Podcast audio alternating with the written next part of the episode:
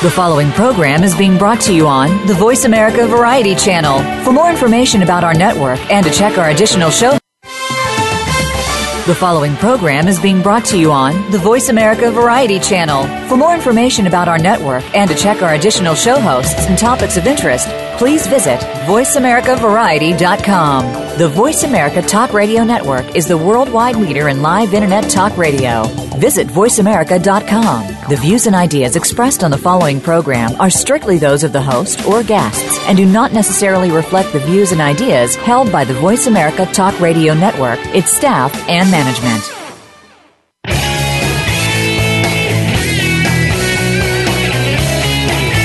As children, we are forever asking the question, why? Yet, at some point, as we move into adulthood, the question gets easily answered with something similar to just because.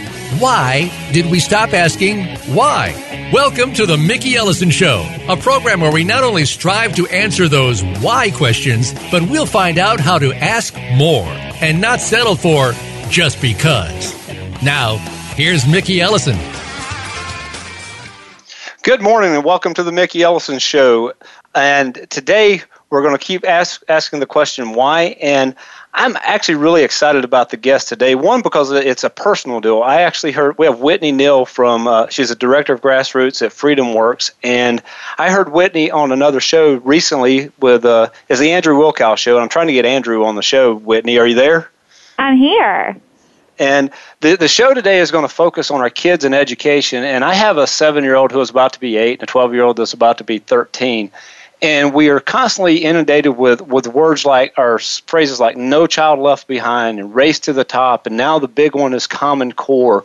And I'm hearing all these things that, that really concern me about Common Core, but yet I don't have the ability to uh, verbalize what it is that we should be so afraid of with, with Common Core. So after hearing Whitney on the sh- on uh, the show with uh, and actually you were with Deneen Borelli that day. She was filling I in was. for uh, for uh, for Andrew Wilkow, and I I was actually shocked, Whitney. I can't. I heard you on the radio. I came back to the office. and I said I have to have her on the show, and and I immediately emailed, and to my surprise, you answered almost what was it within ten minutes of going off the air. Yes. yes. Well, I was excited for the invitation. This is um this is near and dear to my heart as well, and it's a topic that you know more people need to know about and understand. So any opportunity to to spread the message is important. Okay. Well, let's start because I know that you, you right now you're you're with FreedomWorks, but you started off as a you've been a teacher for eight years, correct? So I taught I taught for five. I taught eighth grade U.S. history for five years, just north of Dallas, Texas, in a in a town called Coppell, um, and what a great experience. I got to teach middle school students when, you know, they're little sponges, you know, between elementary and high school is when you can really you know, harness a kid's passion for learning and expose them to all the different opportunities that are out there for them to grow. Yeah, it, it scares me with my, my seven year old because he is a sponge and he copies many things that I do that gets him in trouble with his mom.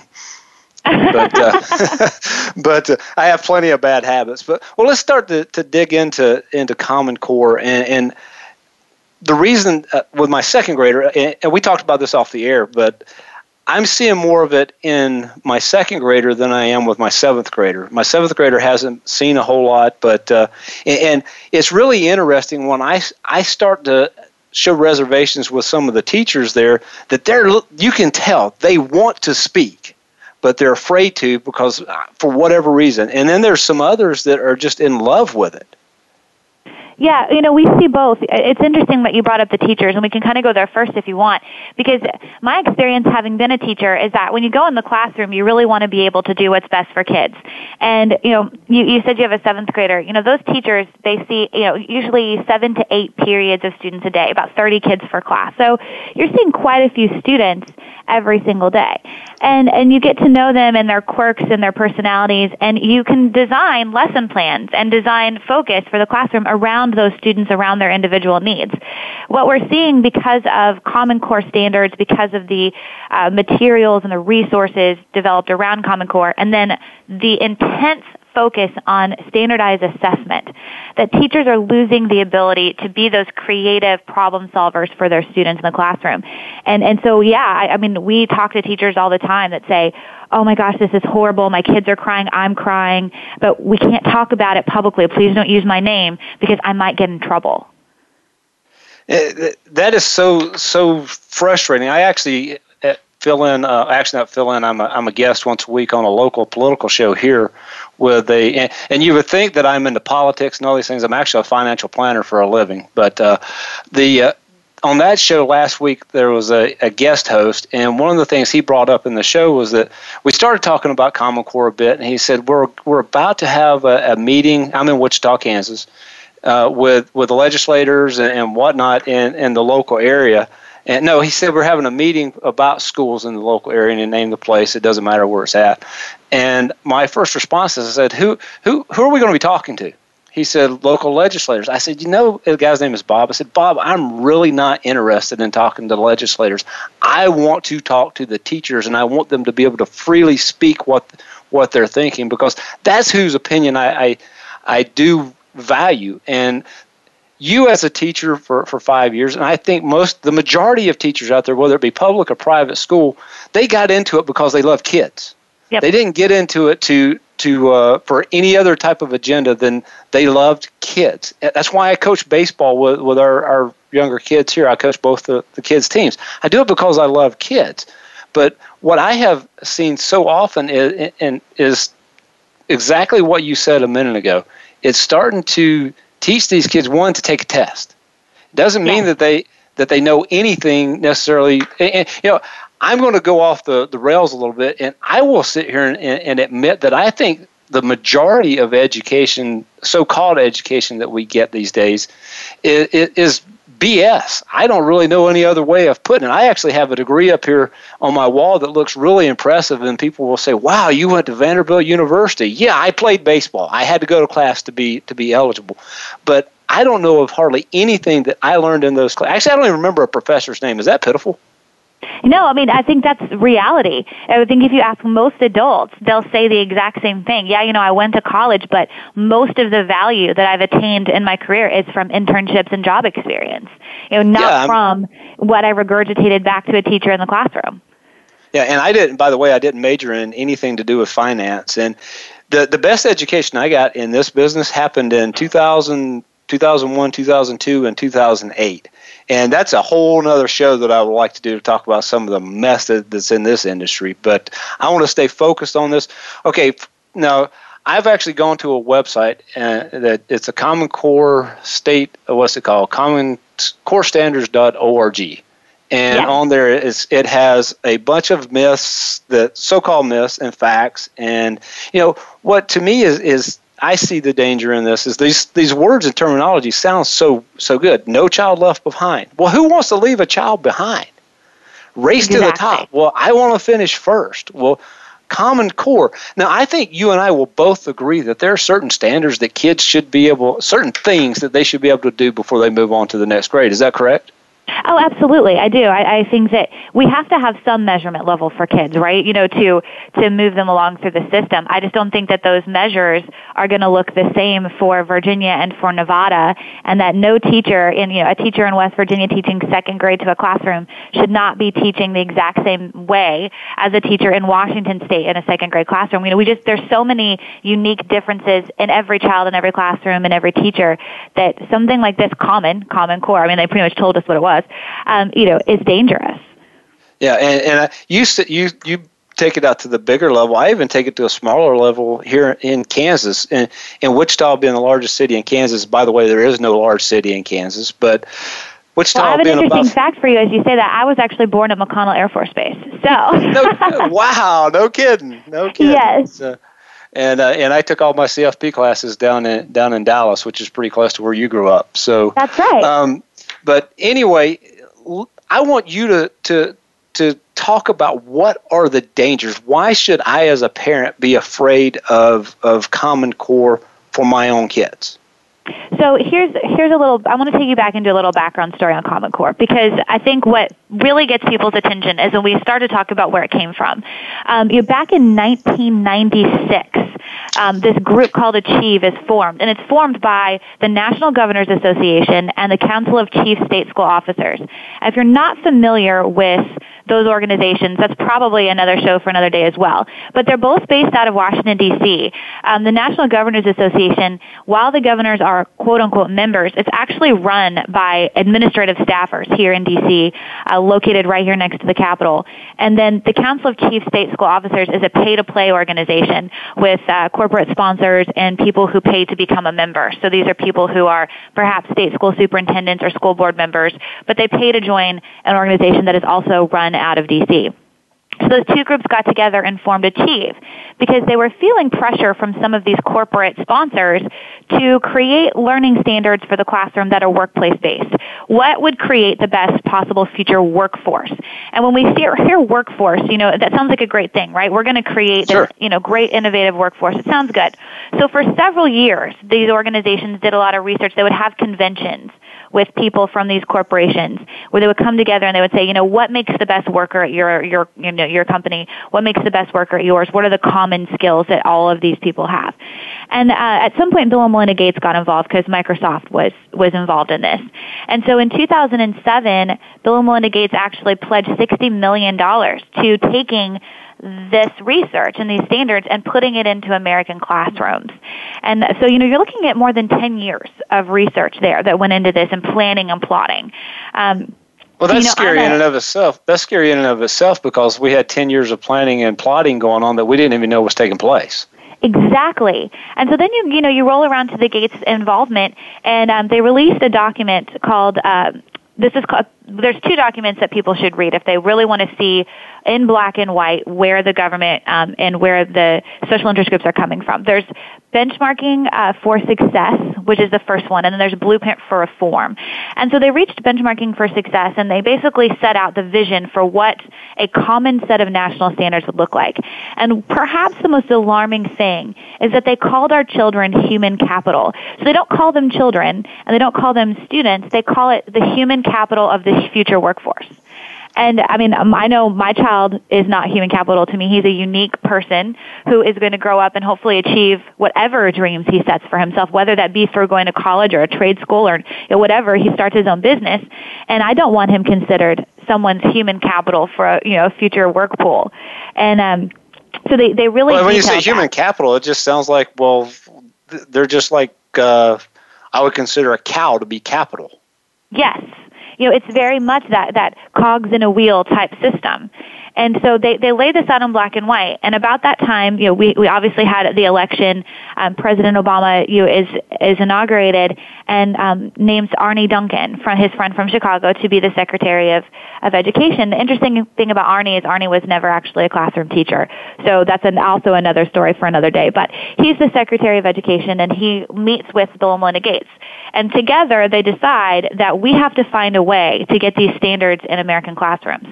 While this is going on, two top members of the Gates Foundation um, are hired on by the Department of Education. One of them is now Arne Duncan's chief of staff, and the other one is heading up a newly created department and bureaucracy within the Department of Education called the Office of Technology and um, Innovation or Improvement, something like that.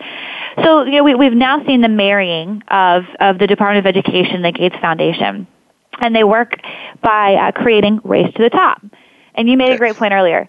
No and, one and, wants and to I, be against racing to the top, right? no, yeah. I mean, how are how are you against that? We're coming up on a break right now, so I want to, to expand on that and, talk about the the. I think you talked a little bit with Deneen the the other day about the special interest groups that are coming in, and and, and frankly, from a, from a crony capitalist type of situation as well. So, um, yeah. folks, we're coming up on a break. Um, Whitney Neal from uh, FreedomWorks is with us today, and we will expand more on Common Core when we get back.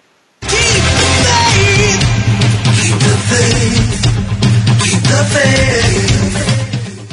Talk, talk, talk. That's all we do is talk. If you'd like to talk, call us toll free right now at 1 866 472 5787. 1 866 472 5787. That's it. That's it. VoiceAmerica.com. The These days, everyone is looking for information on staying young, healthy, and fit. The Voice America Health and Wellness Network is here to help you on your quest to better health and a better you. We talk about everything from diet, fitness, and aging to substance abuse, personal growth, mental health, and much more. Learn from our experts who cover health and wellness from traditional and holistic perspectives. Tune in to the Voice America Health and Wellness Network. Healthy living starts here.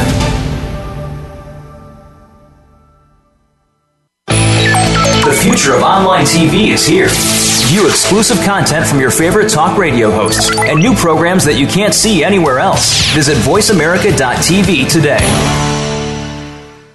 Hi, I'm Joe Swedish, CEO of WellPoint. We proudly support the March of Dimes and all they do to reduce the rate of premature birth in the United States. Though premature births have recently declined, still half a million babies are born too soon each year.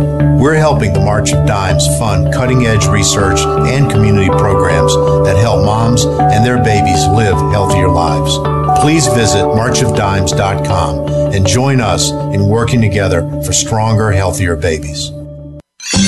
Your favorite Voice America Talk Radio Network shows and hosts are in your car, outdoors, and wherever you need them to be. Listen anywhere. Get our mobile app for iPhone, Blackberry, or Android at the Apple iTunes App Store, Blackberry App World, or Android Market.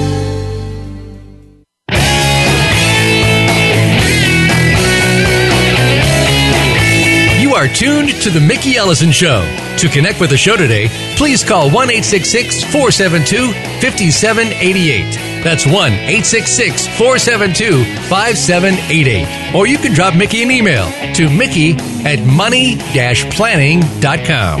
Now back to the show.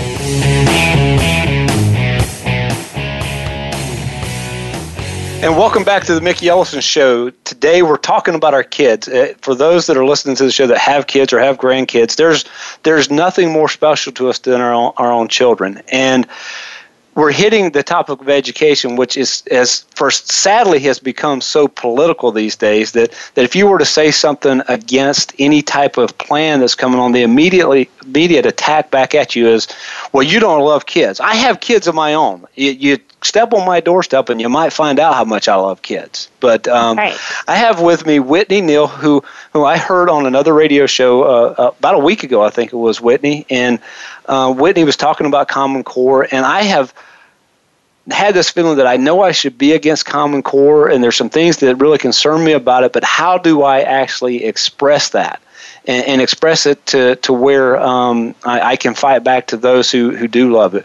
Before we went to the break, uh, Whitney, you were talking a little bit about the, the Bill and Linda Gates um, Foundation, and and uh, we talked a little bit about the company. We didn't say any specific companies that, but there might be some financial reasons for, for companies to be getting involved in pushing Common Core. So I'm going to let you start where we where we left off, and um, and then I'll ask you some questions to go along with it. And before the end of the show, we'll actually go to corestandards.org to act, look at what they're calling myth and fact, and I'll let you answer some of those as well. That sounds great. You know, where kind of where we left off is the government, the, you know, Congress offered a stimulus package in 2009. We know um, the ARRA, American Recovery and Reinvestment Act, and within that was race to the top funding. And obviously, I love kids. You love kids. We, I was a teacher. You have children. I do too. No one wants to stand up and say, "I don't want my kids to race to the top." And the government knows that. You know, these special interest groups know that. They knew naming it race to the top and making it sound like it was a competition um, would be a huge thing. So they asked states to compete for money. Now let's think back to 2008, 2009. Our states, they're cash strapped. You know, we we we've had recession. Um, you know, states are having a hard time making their own budgets, and so the opportunity to take money from the federal government for racing to the top, improving education, is huge. And so the government says, now we don't have these standards ready for you yet, but you have to apply to get money. And by applying, you are now required to take these standards, these assessments, this data system tracking, all these things to race to the top. And so these states competed for this funding. And again, this is through 2009 and, and early 2010. The standards themselves were not released to the public until the summer of 2010 after all of these states had already applied for the money and then become required to use them and to accept them. And so that's something most people don't know is that states blindly accepted these standards and tied themselves to them. And, well, that's a you know, that's a whole other issue, Whitney. What are our state representatives and, and folks doing accepting money from the federal government without knowing what the strings that are attached to it are going to be? I know that we get cash strapped sometimes, and, and it's all for overspending. We do it personally, but that that's scary in, in and of itself. It's kind of like the Affordable Care Act that we've we've got to pass the bill before we know what's in it. Well, that's stupid. Yes. Uh, it's very stupid. And, and, and the shocking thing is, and I say this with deep sadness, I meet with state legislators on a regular basis around the country because our activists are so upset about Common Core. And when I sit down face to face, they will tell me, I didn't even know what this was. Many of them did not even know their state was applying for the money and accepting them because this went through governors and it went through state uh, education superintendents and state boards, not through the legislatures. And now we see the legislatures taking action on these things. But when the actual applications were filed, it was done so by the executive offices, not through the state legislatures, which is a major problem. Yeah, I mean that sounds like a lot of the a lot of what we're getting from Washington to, today with executive orders that are bypassing Congress and pretty much making them irrelevant. But I do credit some of the states because the states are starting to step up. Unlike our our our a lot of folks in Washington, they're stepping up and saying, "No, we're not we're not doing this." The, I, I think uh, Oklahoma has fought it pretty hard. Um, Yes. Georgia, is Georgia another state that's fought it really hard? Texas, Yeah, all, Texas fights everything hard. Yes, well, well, Georgia, you know, Georgia's fought everything hard. We've actually seen Tennessee. Tennessee has fought very, very hard. Their House, um, last week, the House in Tennessee passed a bill not only to pause implementation of Common Core and re-examine it, but to opt out of the National Testing Consortia. We've seen that in Oklahoma. We've seen that in Florida. We've seen that in Michigan. We've seen people try in Ohio and Indiana. Um, there's a lot, in North Carolina. We've got a lot of great efforts out there from our people who are really fighting hard to stop this intrusion on our classrooms. And, and, and I'm super impressed with the moms and the dads that, you know, they've never been politically involved before, but this issue, seeing how it's affecting kids, is drawing them, you know, out of the woodwork to come help. Yeah, most of us just want to live our lives, raise our children, and and um, and and do something positive w- within our own neighborhood. But it is today we've gotten so busy; it's hard to keep up with. It, it just seems like we're being constantly. There's this constant barrage of this is coming and this is coming and this is coming. It's so creating so much chaos. Sometimes you feel like just throwing up your hands and, and say, you know, I actually told the guy on the show last week that, you know, I am really, really tired of, of talking about politics from from a national standpoint. I, I'll be honest with you, um, Whitney. I think for for the most part, Washington's broke. It's broken. And we're never going to fix that until local communities start to step up and really do some things to uh, to. I don't know if you can stop the leviathan from growing, but you can make it unnecessary as much as possible within your own community. I personally think that the churches could do amazing things to alleviate problems with with uh, um, welfare if they would just do what Christ called us to do. But I'm going to get off topic. So now we've talked about Common Core, we've talked about some of these things. Why should I be so scared of like the Bill and Linda Gates Foundation getting involved? Um, and, and what what is what is it that I should be most scared of with Common Core? Well, I think there's a couple things here. Number one is the lack of transparency in the process. You know, I've explained a process that people didn't know was happening on the ground, yet it's fundamentally changing our um, education system. And, you know, classrooms and teachers and parents, they should have very transparent communication and access to one another. And when the teachers aren't even part of the process in the creation of standards and the implementation of them, that's a really scary thing. You know, teachers were not part of this national process to develop these standards. And I mean, that's a, again, that's a story for another day, that just how they were written. But now we're even seeing national teachers unions saying that the implementation of Common Core is worse than the implementation of Obamacare because of the lack of involvement of, of the teachers who are required to teach these in your classrooms. We've seen all over reports from textbooks and resources that the math, that, that very intelligent adults who are skilled in math are looking at first and second grade math homework and saying, wait a minute, like this, this doesn't make sense. Common Core is process based when it comes to the math. So you, you've got a situation where we're telling kids, if you follow our process but get the wrong answer, we're still going to give it you credit for it because you followed the process we told you to.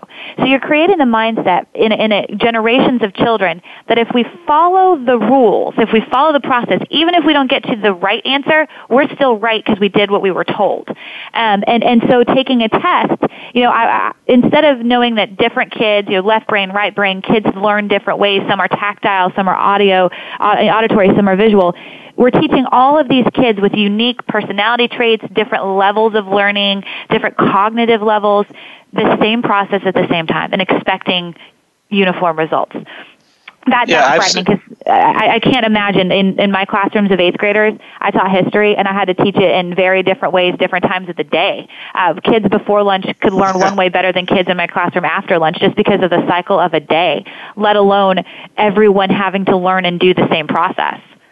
Yeah, and, and I see that in the math with with my my seven year old who, well, like I said, we're very fortunate. The kid is is super smart. He wound up in, in a spelling bee at, at his school where it was he and two fifth graders on on the stage at the last at the at the end.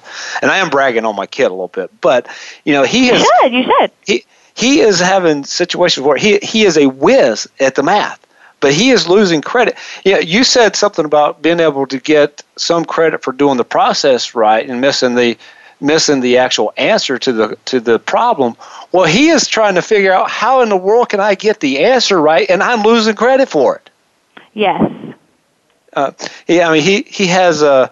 You, know, you ask him what uh, seven plus four is, and he'll say eleven. But then you make him draw all these other little things that that he doesn't need to know how to do because he already knows the answer. Now, I'm not saying that the process isn't important later on in in math because there are some things that that you you need to once you get the basics of addition, uh, subtraction, multiplication, and, and division, that the process is important to come up with, with the right answer. But all I see is a kid getting frustrated who should not be frustrated in, in, in class because you know what? I, I really believe that if you took the old second grade curriculum that they were having to do, the kid probably could be doing third and fourth grade stuff by now, but but he is being held back some because he can't do this. I don't know what this thing is like a line graph type deal that that he had on. It, it made no sense to me. And, and I I was fortunate. Enough. I went all the way through high school and, and college, and I only made one grade below a below an A in math. And I'm looking at this going, I can't even do second grade math. it's pretty crazy, you know, and and this is just the math portion. You know, you look at language arts, and we've got uh, teachers frustrated because the classes have been taken out of out of requirements. Um, the vocabulary has been changed to college and career ready words. You've got requirements to read the EPA manual in high school, and so you know there's a lot of questions about the intentions of of just the language arts standards. And I think that goes back to the organizations that were involved in creating this. It's GE, it's Microsoft, it's you know a lot of insurance companies, and so you know they have a vested interest in certain things being the focus of of these programs. And you have publishers like Pearson who are part of this process, part of creating standards. They also are creating all of the digital and curriculum resources for for the teachers and for the classrooms, and they're involved in the testing. And so we've created monopolies um, in education where where certain companies their pockets are going to be deep and thick with monies from the money from these states that has to go to not only revamping um, the standards, retraining teachers, but buying new materials, new textbooks, new um, digital resources. Most of this stuff is online. The testing is digital. The resources are digital.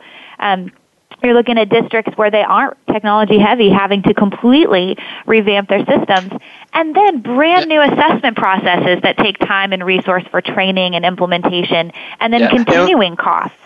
and It's- we're it's coming up on a break. We're coming up on a break, but I, when we talk about Common Core, I think you just hit the core of why some of these these companies are actually pushing it. It's part of the reason we actually have Obamacare today. But folks, we're at the end of this segment. We'll see you in a minute.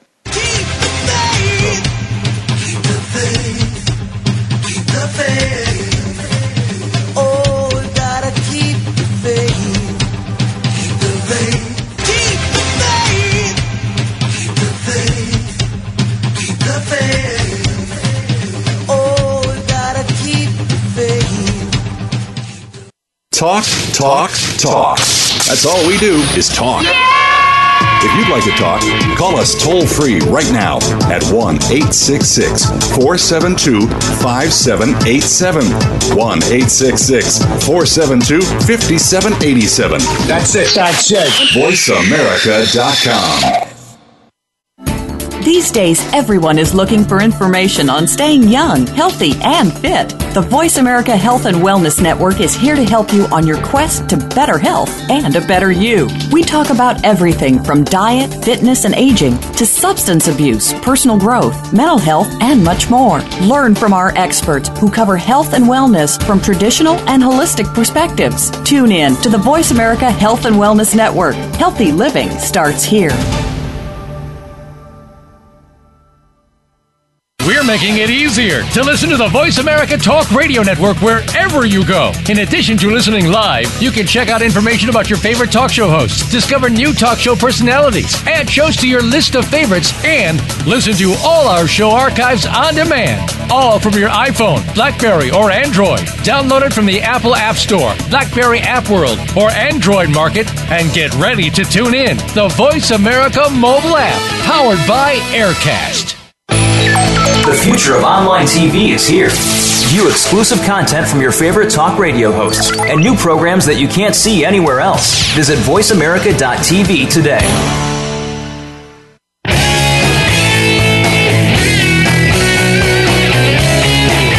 You are tuned to The Mickey Ellison Show.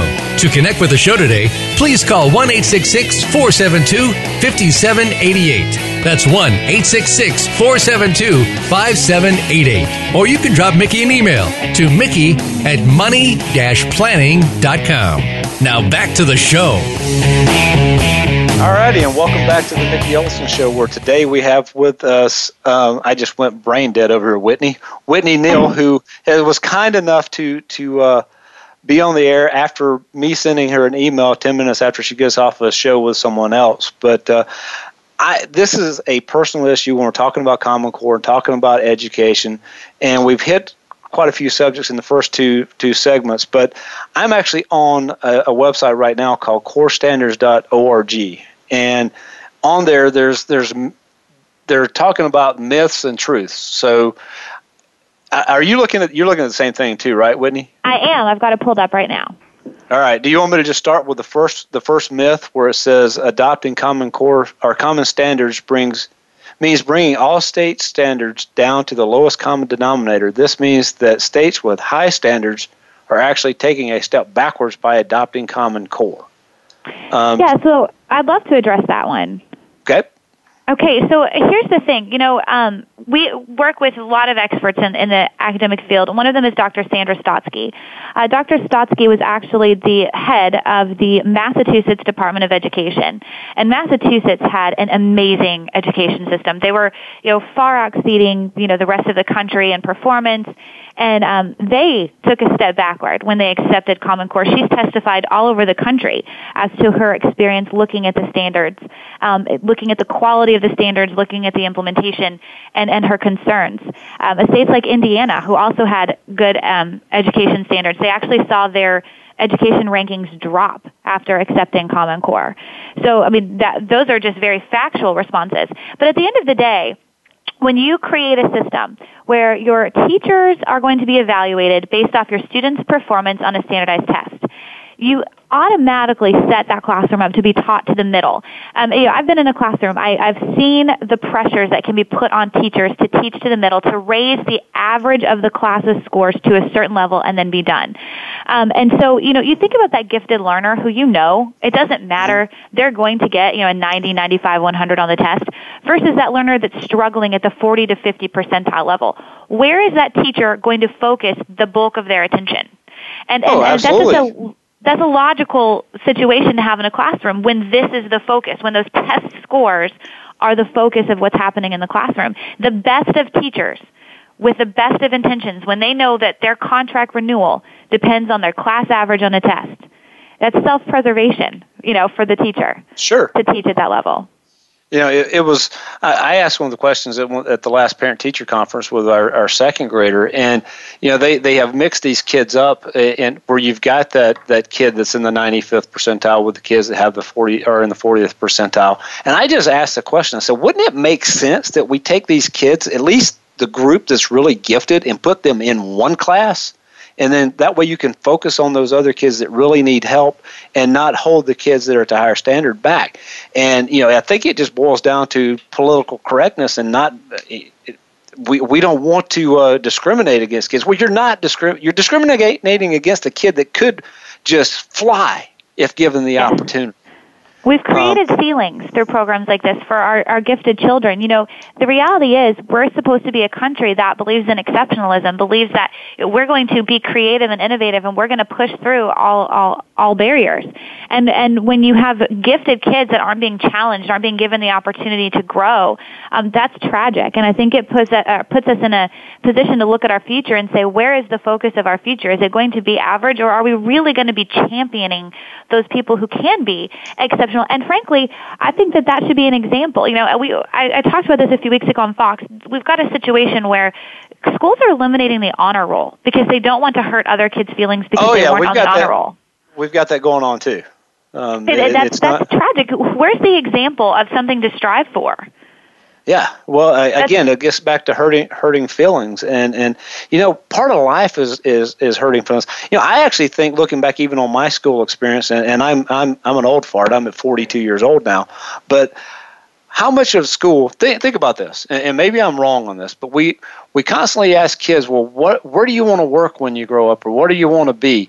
Um, you know when they're when they're seven eight nine ten maybe 11 they'll talk about well i want to I want to be an astronaut or I want to be this or I want to be that, where they have great aspirations, but later on, it, it seems to me that so much of school, even even in my experience, and I've been out for 20 years now, has been so much driven toward preparing you for a job. Want to prepare for a job. We don't teach kids how to prepare themselves for their their own business. I actually think one of the greatest things that would could ever happen is teach kids that even their job treat it as their own small business because technically that's what it is. But but they don't look at it that way. Um, I, I, am I wrong on that? No, I mean I think you're absolutely right. You know, we we have to teach kids to, to be owners of their own process, to celebrate their own victories, and to look at the things that they want to strive to succeed and achieve. And you do that in the workplace. You look at the people who've been promoted, you look at the people who are succeeding, and you say, what can I do to to get myself there? What are my strengths that I can capitalize on to get there? Mean, it's like I mean, I I can't even imagine. What if we said, okay, well, we're not going to have a Super Bowl because it might hurt the Oakland Raiders' feelings. you know, like what is that? No one who well, who watches the NFL. You know, you're watching to see your team, the people you have pride in, reach the pinnacle of success. You know, and and we've done that in school. Well, you know, we're not going to have a champion because it might hurt someone's feelings. So it's okay. Just you know, be average. It, it doesn't make any sense.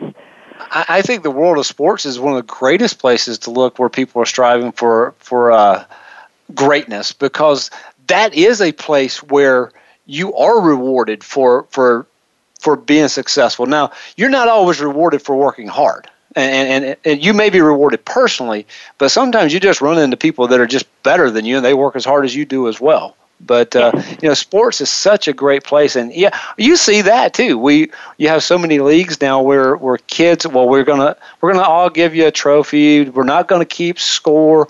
Well, I promise you, which my seven year old does play in competitive sports now, but I promise you, when he was playing in those leagues where they didn't keep score, he knew what the score was. Yep. And he knew whether they won or lost. Well, let's let's get back. I, I'm I'm digressing again. Let's look at um, uh, a, a couple other myths. Let's talk about math. The standards. This is a myth. Stand the standards do not prepare or require students to learn algebra in the eighth grade as many states' current standards do. So I think this is the concern. You know, basically, it Common Core was supposed to set up um, just learning standards for each grade level, right? And and previously, states, and I'll use Texas as an example. Texas had a system where um, students could show through testing or through other things that they could advance in the eighth grade and not take eighth grade math, that they could take algebra, they could take algebra up to algebra two in the eighth grade, depending on where they Okay. were mathematics wise. And then on the flip side, they could take a remedial math class if they weren't ready. Because the reality is, and, and I think you'll, you, you've got boys, right? Um, you know, you look at them, they, your cognitive abilities develop at different stages. And your ability to think in the abstract is a very important one when you take a class like algebra or you move on to geometry. So what the Common Core Standards has done is instead of preparing students to be academically competitive in the eighth grade and take algebra one, which is where most of the states had gone, had gone to teaching algebra one in um, in the eighth grade level. They've taken that backwards, and they've said, well, we're going to just have you know standard math classes through through grade eight, and we'll you know they can take those harder classes when they get to high school. That's concerning for those states like where I'm from, where we had kids taking algebra two by the time they were in eighth grade, and then we had others that we were able to identify and say you need to be taking you know a standard math class. Again, no differentiation. These Well, kids one of the need ar- to be treating kids like unique individuals at different learning levels, not a bulk mass of kids plopped in one classroom. Sure. One of the arguments I get from from one of the gifted teachers at, at uh, Jackson School, that's my youngest kid, is that um, the it is significantly more difficult. Is it significantly more difficult, or is it significantly more confusing for the kids? Because it, I, I've also heard uh, this was what I, I heard this from uh, a group of this here Kansas Kansans against Common Core. They said what they've basically done is, is they've they have made it extremely difficult for say second graders to to understand because one they're not cognitively ready for what they're asking them to do. Um, and and the second thing was once they get to the, the the middle school level, then it then it starts to ease off. What do you know what I'm even talking about? Yeah, so I think what we're talking about is those processes, those those fundamental building blocks of math that you normally get in school, in through the elementary grades. That would help you be prepared for the type of math that they would teach you in you know seventh, eighth, ninth, tenth grade. And they have you, you said- use the right word, confusing. Um, we hear the word rigor thrown around a lot. You know, we Oh, need yeah, that- we need that school to be more rigorous. Go ahead. Oh no, you know that's a that's a buzzword, right? You know, we, we keep told the Common Core is going to increase rigor. I'd like to see someone's definition of rigor because is rigor challenging the thought process, challenging someone to come up with a creative way of doing something, or is it making the process so hard that you spend so much time trying to figure out the process, getting to the answer never happens? And and I, so I guess that would depend on what your definition of rigor is. Um, but you know, we throw around that buzzword all the time. I hear it everywhere I go. Common Core is more rigorous. These tests are more rigorous, but no one can tell me what rigorous really means. Yeah, and well, here's one that goes at one of the things you talked about earlier, and it says myth: no teachers were involved in writing the standards. Yes. Well, here's the thing. There was a committee put together of people um, to, to write the standards. So there were 60 people on the committee. I've talked to people on the committee. Um, there was one current teacher on that committee. So if that's what they're saying, they relied on them. uh, because not it. Their fact that they throw out here says that the Common Core drafting process relied on teachers and standards experts from across the country. In addition, many state experts came together to create the most thoughtful and transparent process of standard setting. This was only made possible by many states working together. Which again, they didn't actually answer anything about the teachers in that in that uh, with their fact, but no, they they're also conveniently vague. Yeah, they're they're talking about transparency. When how can you be transparent when when you've been working on these standards for ten years and we're just now finding out about them? That's not That's transparent. Right. That's right. And, and and well, the funny thing is, they'll say, "Well, we sent drafts around," and I'll say, you know, I've asked a couple times for lists of who was on the committees, who was on the validation committees, who they sent these drafts to. There's no transparency there. Um, you know, a lot of times they'll say. Uh, you know, they talk a lot about international benchmarking and how the United States lags behind in international rankings, and so you'll see, you know, some think tank has compared our test scores to Finland and China and Singapore and Brazil and all these other countries, and they'll say, you know, we we've consulted with all these groups and we've done these standards to internationally benchmark them. Well, there is no way to actually internationally benchmark standards because we're not teaching the same standards as they are in Brazil or China or Finland. So that's the first thing to knock off the list. The second and most powerful thing to remind people is yes, our, we need education reform. But modeling ourselves after China or Singapore or Korea, as they suggest through the Common Core Initiative, is not a good idea. And comparing And- and- our test scores to them is not apples to apples.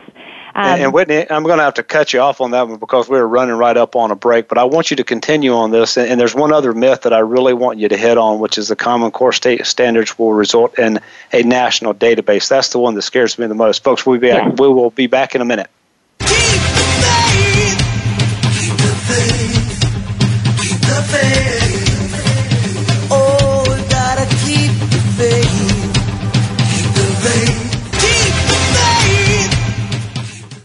Talk, talk, talk. That's all we do is talk. If you'd like to talk, call us toll free right now at 1 866 472 5787. 1 866 472 5787. That's it. That's it. VoiceAmerica.com. Have you had a chance to check out Voice America's online magazine and blog, Press Pass? If you love our hosts and shows, check out articles that give an even deeper perspective. Plus, topics about health and fitness, movie reviews, philosophy, business tips and tactics, spirituality, positive thought, current events, and even more about your favorite host. It's just a click away at vapresspass.com. That's vapresspass.com. VA Press Pass by Voice America. All access, all the time.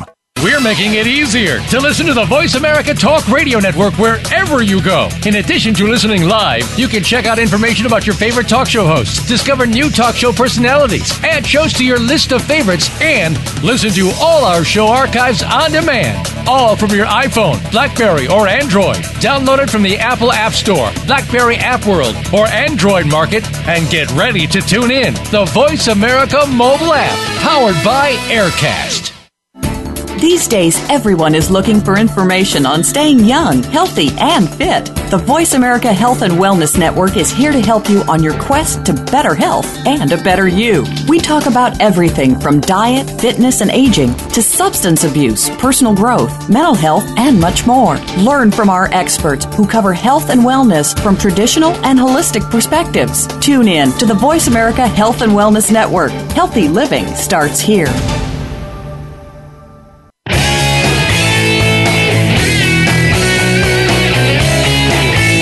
Are tuned to The Mickey Ellison Show. To connect with the show today, please call 1 866 472 5788. That's 1 866 472 5788. Or you can drop Mickey an email to Mickey at money planning.com. Now back to the show. Welcome back. This is Mickey Ellison. I have with me today Whitney Neal from FreedomWorks, and we're talking about Common Core and some of the things that should be scaring us a little bit and educating ourselves a little more on that. And also, if you if you go onto the, the website or you're listening and you have more questions, you can always email me at mickey at money-planning.com. There is a website coming soon too, Whitney, so we'll be- we'll be able to, to go to that. But I, I didn't plan on doing a radio show, so I don't have a I don't have a website this the mickeyellisonshow.com but before we went to the break you were talking um, about some of those those international standards you want to uh, talk more about that I do. You know, we are we see a lot. I mean, the the, the media, you know, perpetuates this narrative that our kids are are failing internationally. And while I agree, look, you know, I was a teacher. I think we need education reform, but I think it's localized education reform. And when you look at test scores, in the United States, we educate all children. We believe fundamentally that every child um, has the right to have access to a quality education, and and we educate all children. We test them all. You know, we do that here. And so when our scores are reported, we're reporting 100% of our students' uh, test scores go look at a country like China or a country like um, in Korea where they don't test all of their children and report those scores. So we're expected to believe that our 100% test score is an accurate representation in these rankings, when really it's our 100% versus the top 25, top 10% of some of these other countries, where children do not even move along in the education system if they do not score high enough on these tests. And so I, I, there is no apples to apples international comparison of our students to these students from other countries. And China themselves, and, and just people, if they just want to Google over the last two years, they've been going um, through a fundamental reform of their own system from a nationalized system to a regional and local based education system because they studied countries like the United States where we were kicking their tail in patents and innovation and saying our national system isn't working for us. We need to go more local. So while they're trying to be more local, we're looking at them and saying, oh, to compete with them, we need to go more national. So it's, it's But- but a very backward situation we have here. Yeah, and, and we're not we're not comparing apples to apples, as you said, and and um, it, it just is amazing to me that, that we're trying to make decisions on on international standards based off. Of, there have to be people within these organizations that know that they're not getting 100% of the, the students and I don't understand what the what the agenda would be behind that. I do want to get to one other thing that, that is actually a major concern of mine, especially with what we've going on right we have going on right now with the NSA and all these data collection things going on. But on here it says uh, one of the myths is the Common Core state standards will result in a national database of private student information. It says in the fact that there are no data collection requirements, there is a word, for state, states adopting the standards. Standards define expectations for what students should know and be able to do by the end of each grade. Implementing the Common Core standards does not require a data collection. Um, the means of assessing students and the use of the data that result from the assessments are up to the discretion of each state and are separate and unique from the Common Core. So, what do you say to that? Okay, well, I say this. They're very good at um, trying to keep Common Core separate from Race to the Top. But the reality is Common Core was provided to the states through the Race to the Top grant process. We know that 44 states, the District of Columbia, four territories, and all Department of Defense schools applied to and accepted Race to the Top, well, applied for uh, Race to the Top funding. Not all of them received money. But because they applied for it, they are attached to the requirements in it. And through Race to the Top was the requirement for state longitudinal data tracking. And they promote it by saying, if Bobby lives in Vermont and Bobby's family moves to California, there'll be this great file that follows Bobby from Vermont to California with all of his information in it. Um, and Race to the Top which is how we got Common Core, so they are connected, um, does that. Now, Common Core itself is not data tracking, right? We, we have to look at it through the umbrella of Race to the Top. Um, Okay. And then the assessments. How do they get all of this information? It's through these assessment systems, through these data driven uh, resources that are provided to the classroom, um, through the companies that are creating these that, that are also part of, of the development of Common Core. So we're looking now at, at, at InBloom and Amplify and Wireless Generation and these companies that are going to profit off of selling these resources to the states. Because at the end of the day, now other federal funding that states whether they took Common Core standards or did not take them is tied to the assessments. And of course, the assessments are tied to these databases.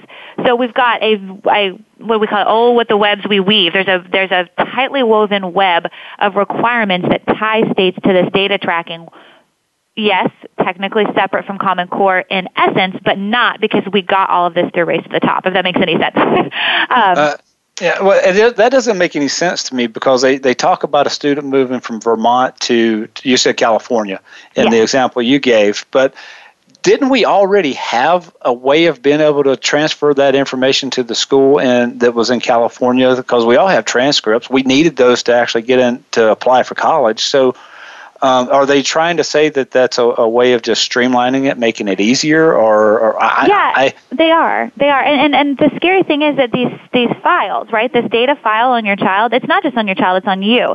If you look at what data is collected through these longitudinal data systems, it's things like religion, income, um, the health and vision screenings, all the test scores, and also subjective teacher teacher data collected in the classroom. So teachers can go in and check off characteristics of the child. We have, we've had um, the state of Delaware. I was in Delaware presenting to a school board, and one of the moms came up with a survey that her fifth grader had taken in the classroom for the purpose of data collection. And one of the questions was, "What is your sexual preference? Um, have you ever done drugs? Have you ever had sex? Has anyone in your family ever done drugs? Have your parents ever been arrested?" Questions like that. All of that information. and this is of a fifth grader? fifth grader, fifth grader. All of that information then feeds into this database and will follow that student from place to place. So it's not just a student file, it's a family file. And if you follow Race to the Top funding, they've introduced early childhood Race to the Top, which starts this level of data collection at three years old. Oh my in gosh. In preschools that accept any form of federal funding, um, like the Head Start programs. And so we've seen expansion of the data. And, and I, you probably should do an entire show just on the partnership with the Department of Education and the Department of Health and Human Services with these databases because the well, you're welcome exists. back. To, you're welcome back to do that show.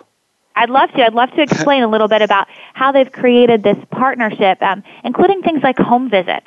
Uh, we're seeing home visits in these preschool programs through uh, through the, the schools, calling Health and Human Services and having them do home visits with these parents. Uh, so you know, it, all of this is tied and connected. Common Core is one piece of a larger, a larger, bigger puzzle of, of intervention here from the federal level. Uh, well, Whitney, I, we're coming close to the end of the show. We only have about a minute and a half left. So, um, anything else that you want to throw out there? Um, ways that people can can find you to get more information, um, and, and and whatever you want to say in the last minute before we have to go, because I, I, we could have done a five hour show on this. I think. Oh, I think so. Yeah. um, you know, I just want to thank you for the opportunity to to get this message out there. Um, I encourage anyone who's listening, if you feel like reaching out, um, I'm on Twitter 24/7. It's at Whitney W H I T N Y Neal. You hit me up on Twitter, and then I'll share email and, and all that other information with you.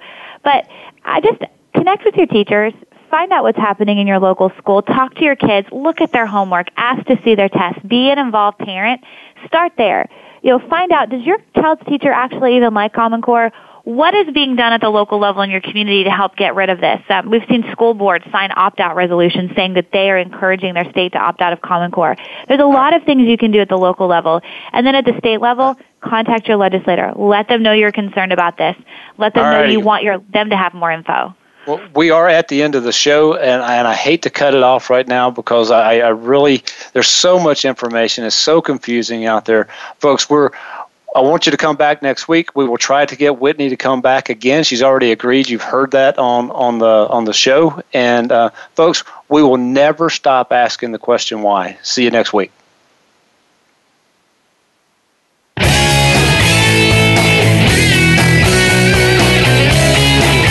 Thanks so much for joining us on the Mickey Ellison Show. Mickey plans to be here again next Wednesday morning at 8 a.m. Pacific Time, 11 a.m. Eastern Time on the Voice America Variety Channel.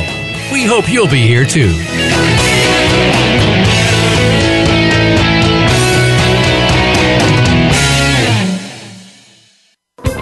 Thanks again for listening to the preceding program brought to you on the Voice America Variety Channel. For more information about our network and to check out additional show hosts and topics of interest, please visit VoiceAmericaVariety.com. The Voice America Talk Radio Network is the worldwide leader in live Internet talk radio. Visit VoiceAmerica.com. The views and ideas expressed on the preceding program are strictly those of the host or guests and do not necessarily reflect the views and ideas held by the Voice America Talk Radio Network, its staff, and management.